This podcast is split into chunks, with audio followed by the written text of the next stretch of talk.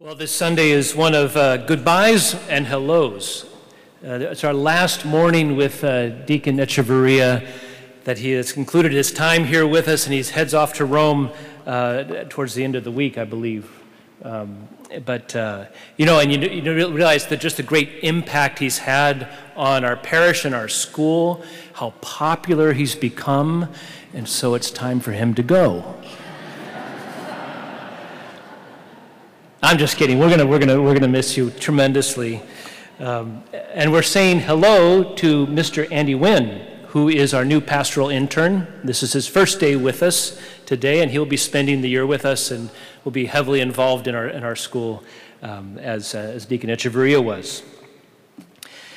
So, we just had a tremendous revelation about Christian discipleship, about what it means to follow Jesus. And uh, let's get right into it. Let's, let's explore this with Jesus, with Peter, with Paul, and with Jeremiah. And I'm going to take us through what Jesus has asked of us as disciples about renunciation, about why we do it, how we do it, the fact that Jesus loved us first, and how the Eucharist brings it all together. So let's go. First, Jesus says, deny yourself. The Greek here is a, more literally says, disown yourself. What does that mean? That means to renounce any claim that you have on yourself. Jesus says, if you want to be my disciple, the first step you have to do is renounce any claim you have on yourself. Any part of your life you think is yours, you start saying, that's not mine anymore. Now, what's important here is that this is not self hatred. A renunciation of self is not hatred of the self, right? Because our, ourselves are good, right? Given to us by God. But it's about letting go, it's about surrender, it's about relinquishing the mastery of my life to Jesus. Because the self longs for communion, longs for love, longs to be in unity with God. And to enter into love, we have to move out of ourselves, to renounce ourselves, and to move towards the beloved. And that's the great mystery is that, is that human fulfillment and human happiness doesn't come from getting what I want and from clinging to my life through self affirmation getting my way, but it is about giving myself away, is where I find fulfillment and happiness and salvation. Now, this, is, this can be difficult because the, the, the self, our, in our fallen state, our self is a bit of a tyrant. Right? We're like the perpetual two year old. I want it, what I want, and I want it now. It's about me, my wants, my desires, my way, my happiness, my plans. Such, such a strong temptation to make an idol out of the self, of myself. And you know what? The world we live in just pounds that message into us. It's all about me. If you want to be happy, be selfish. Jesus is saying the opposite.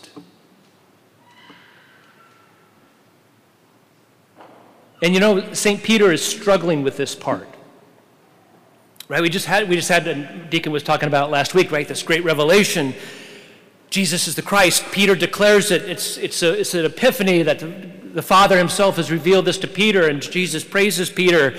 And now, you know what? Peter thinks he has a better idea about how to save the world. Shouldn't involve the cross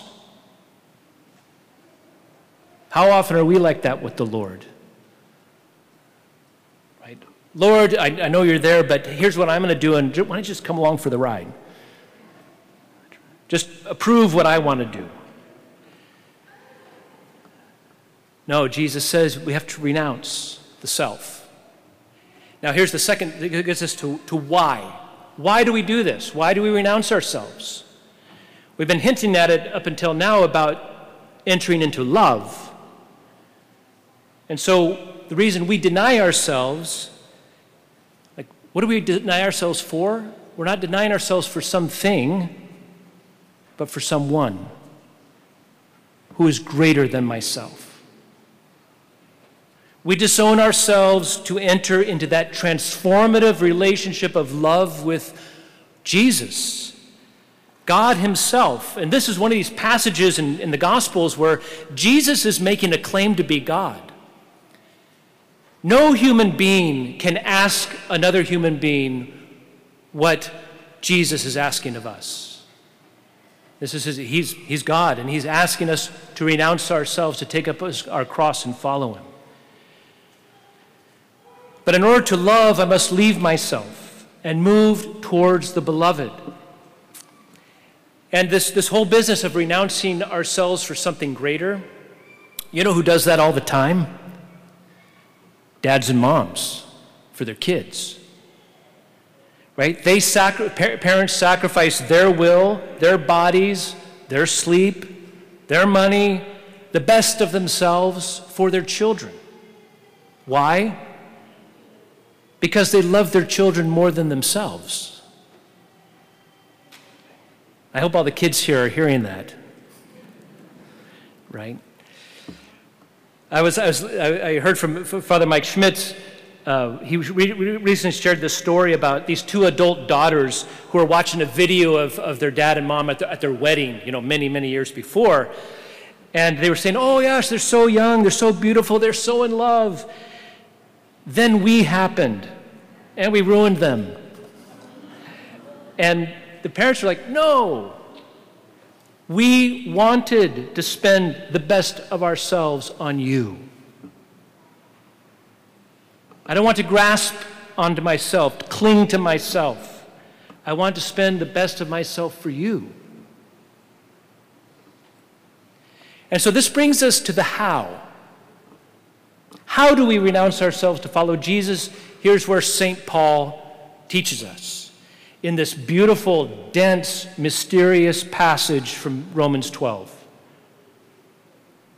He starts out, Holy ones, holy ones, offer your bodies as a living sacrifice. To God, your spiritual worship. What are we to offer? The very best that I have.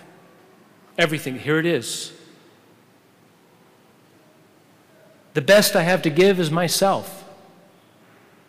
And so I renounce the claim that I have on myself, and then I offer myself to Him in love.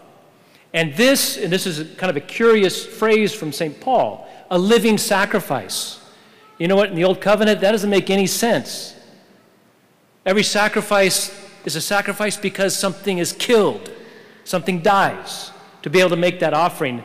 And now in the New Covenant, St. Paul is saying, no, it's a living sacrifice. You go on living, and that each and every part of yourself and of your life now can become a sacrifice, an act of worship. Every moment now is offered to God.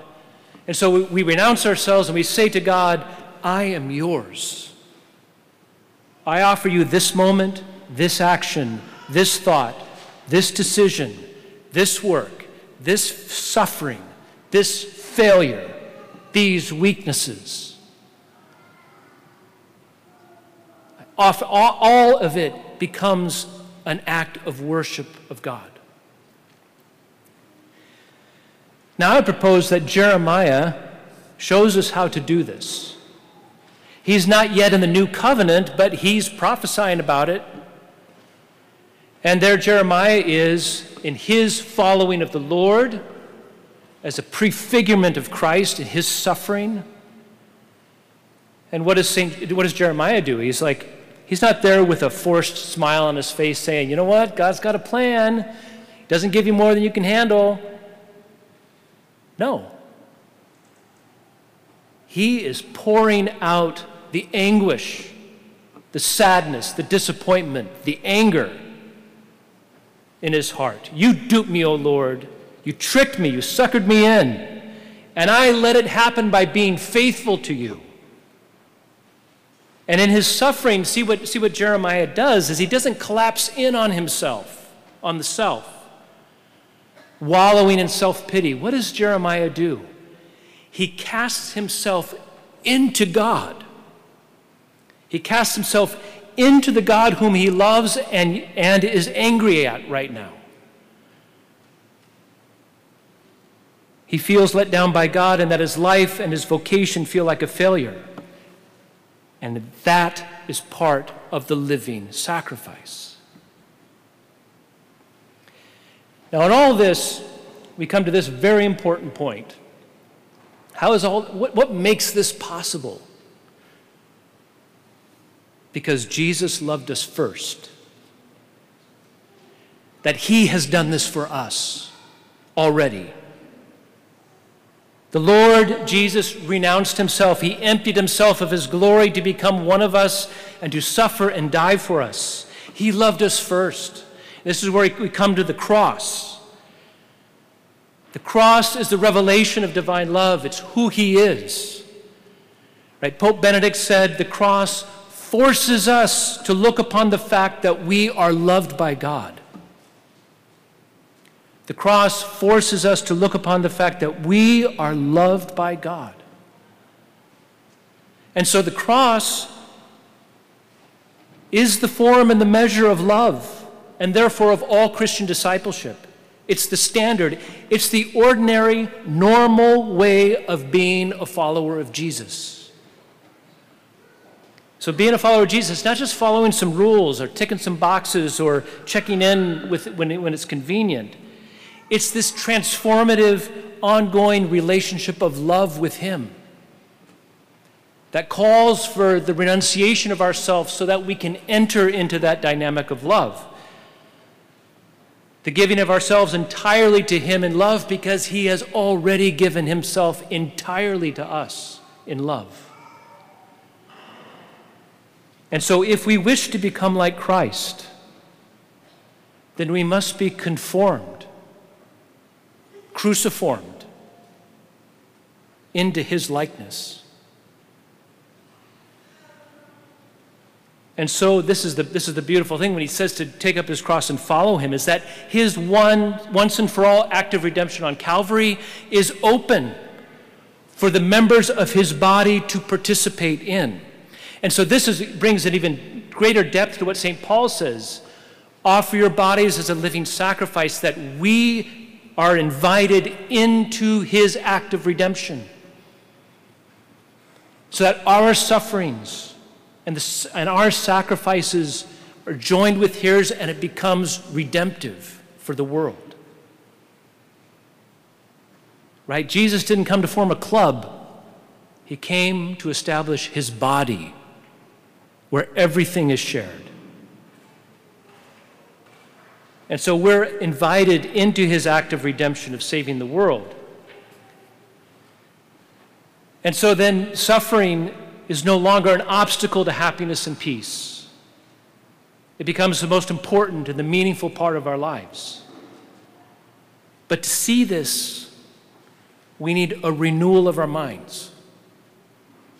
That's what St. Paul is inviting us into. We have to, our minds have to be renewed to be able to see that. And this is where it all comes together in the Eucharist. One, uh, a, a, person that's had a, had a big impact on me through her writings when I was younger, in my teenage years, is Catherine de Hueck Doherty. Not a lot of people know about her, but, but uh, she came from a wealthy Russian family, and she and her family fled Russia in the Bolshevik Re- Revolution. They came to Canada. And she was living her wealthy Christian life, and then she heard the gospel that said, Go sell what you have, give to the poor, and come and follow me. And in consultation with her spiritual director, she actually just did that.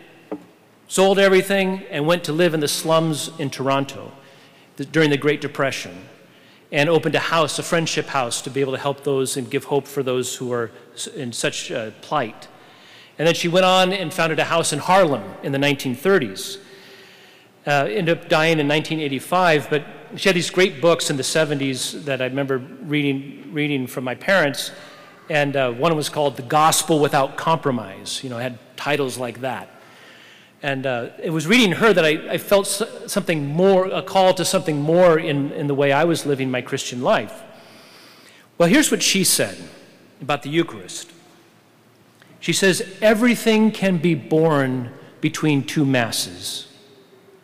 She, she's talking about going to Mass every day. She says, If every day we consume Jesus' body and blood in the Holy Eucharist, we will be able to face any kind of day.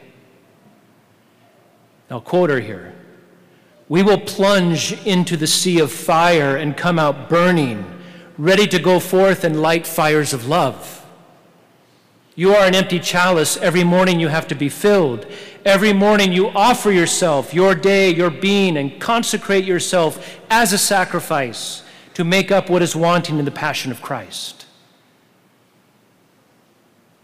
So, Holy Communion is the union where all this comes together the source of all of our strength and the power of love to be able to renounce ourselves and to take up our cross and to follow Him. She says this this intimate, transformative encounter is the source of all strength and could change the world if the fire of the Holy Spirit were really allowed to fall upon the earth and to renew it through you and me. And that all we have to do to be fiery apostolic Catholics is to love Him back. Jesus is calling us in His real presence, inviting us to follow Him. Ask Him. What's the one thing to do right now to follow you? What renunciation? do I need to follow you more deeply? Discipleship starts with a no, a renunciation. I am not my own. I renounce the claim I have, I, I disown myself. That no paves the way to an infinitely greater yes of union with Jesus through the cross. Now, your entire self, your whole life, every breath, heartbeat, moment, thought, suffering, failure, weakness can be offered and made into worship of God that unites us to Him, that gives Him glory, and that has the capacity to save the world.